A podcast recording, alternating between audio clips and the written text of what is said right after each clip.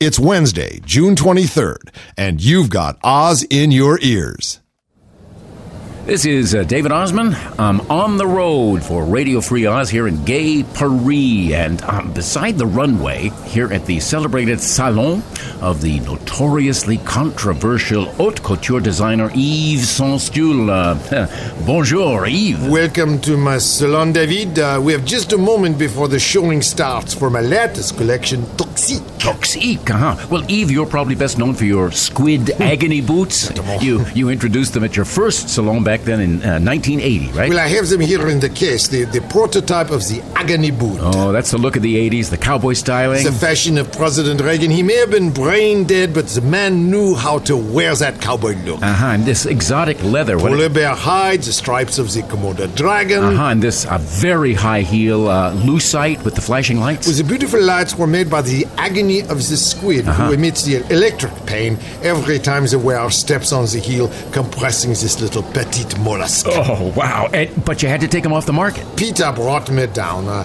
I told them that the squid has a happy life, safe in the heel of the Reagan boot, but they put a picket line in front of my door. What what could I do? Well, I, I see the showing's about to begin here. Uh, the audience is very excited. You can tell me, uh, what are we going to see today in your show? Toxique presents disaster fashions. As you know, I normally design for the humans, but with the crisis in the Gulf, I, I have turned my attention to clothing for the aquatic victims of this man-made tragedy. Ah. Oh, so dommage. it is for Saint Stool to make it right for the pauvre animaux, n'est-ce pas? Oh, well, oh, and here, here comes your first model. The exotic beauty Giselle showing my fabulous oil repellent pelican briefs made from the freshly recycled wild bird feathers, a form fitting as you see for the natural look of nature in the raw. Oh, that's timely, timely, Yves. And, and here comes your model, Rafaela. Ooh. She is wearing my dolphin slicker. Everyone knows the dolphin doesn't look so good coated in oil, so I've designed the tight fitting sailor costume of oil free oilcloth with a self sealing flap for the blowhole. Oh, uh-huh. That's very, very thoughtful. Okay, now this next model, Lauren looks, Hutton yeah? showing the turtle shell by shell. Turtles and models can all live forever with this tropical carapace of million-year-old ivory hand-carved by Froggy Island boys. Oh, it's beautiful. It's beautiful. Oh, this must be the finale. It's uh, the, bridal costume. Is We, that- for the first time, I show the bride in bed. Ah. The pollution-free, happy oyster bed. I begin with a mattress of clean sand covered with the 700-count hazmat on the bottom. Uh-huh. Then spill-repellent cover-up linens. The fluffy pillows and duvet boom are stuffed with clippings from famous Hollywood poodles and gaga wigs. Oh. And finally, the green wash sham, sham for complete protection in the season of the hurricane. Well, well, uh, that sounds like a, a thorough. But the bride herself, uh, can you describe her outfit? Of course, Imani is dressed as a prototype of the jumper jail suit in Florida orange with stripes of bayou blue. Oh, it looks pretty rugged. It has to be. I'm making it for the president of BP, Tony Hayward. he will have to wear it a long, long time. Well, everybody seems very enthusiastic about that. Congratulations on your non-toxic showing, Yves Saint Stool for Radio Free Oz. This is David Ossman in Paris. Au revoir!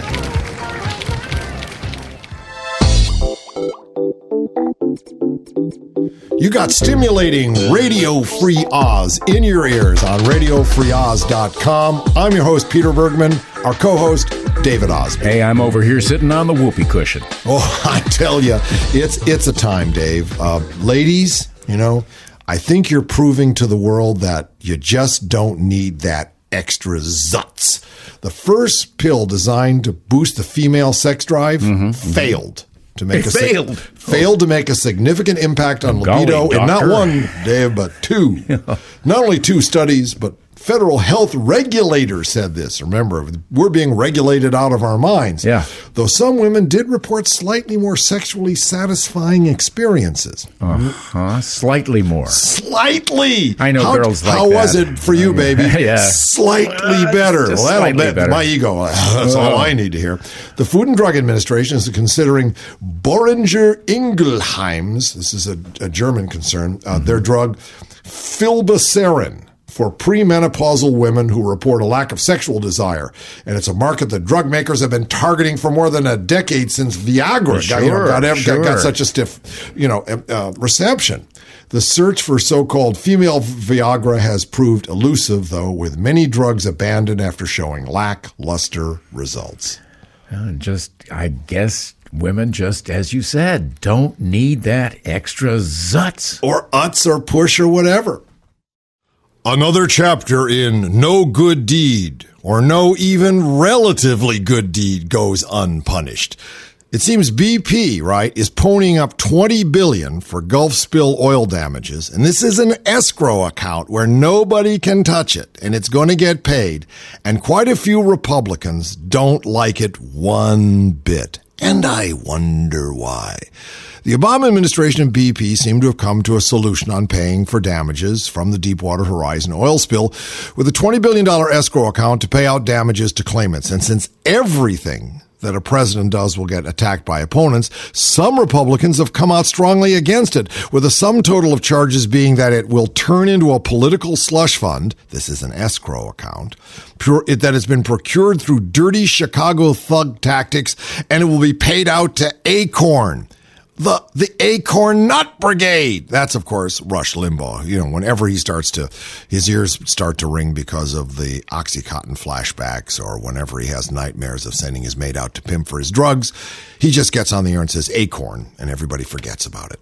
Representative Michelle Bachmann. Oh, she she's the bouffant wingnut. Vigorously attacked the idea. She said the president just called for creating a fund that would be administered by outsiders. What does she mean by yes? Of course, it's going to be administered administered by outsiders. You want it administered by insiders, which would be more of a redistribution of wealth fund. Well, that's true if you've got a very wealthy corporation called BP that has screwed a lot of people who are going bankrupt and have to give them some money. I suppose that's a redistribution of wealth.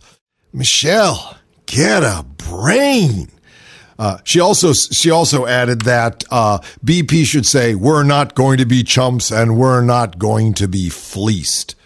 Oh, they're being chumped and fleeced. That's just the beginning, BP. Now, the Republican Study Committee, which is almost an oxymoron, um, it's a group of conservative House members, released a statement bashing the fund and seeming to criticize BP for accepting it. The group's chairman, Representative Tom Price of Georgia, said BP's reported willingness to go along with the White House's new fund suggests that the Obama administration is hard at work exerting its brand of, get this, Chicago style style shakedown politics. So Barack Obama is now a Chicago shakedown thug. Of course, he's got Rahm Emanuel, the nine fingered ex ballet dancer, who is tough. Tough meaning he isn't allowing himself to be cowed by the real thugs, the fascist NOPers. No, no, no, no. This, this, this get tough by the Democrats turns him into a shakedown artist. We, the shakedown, we've been shook down by the, the drilling industry from get go. So it's time that we start shaking back.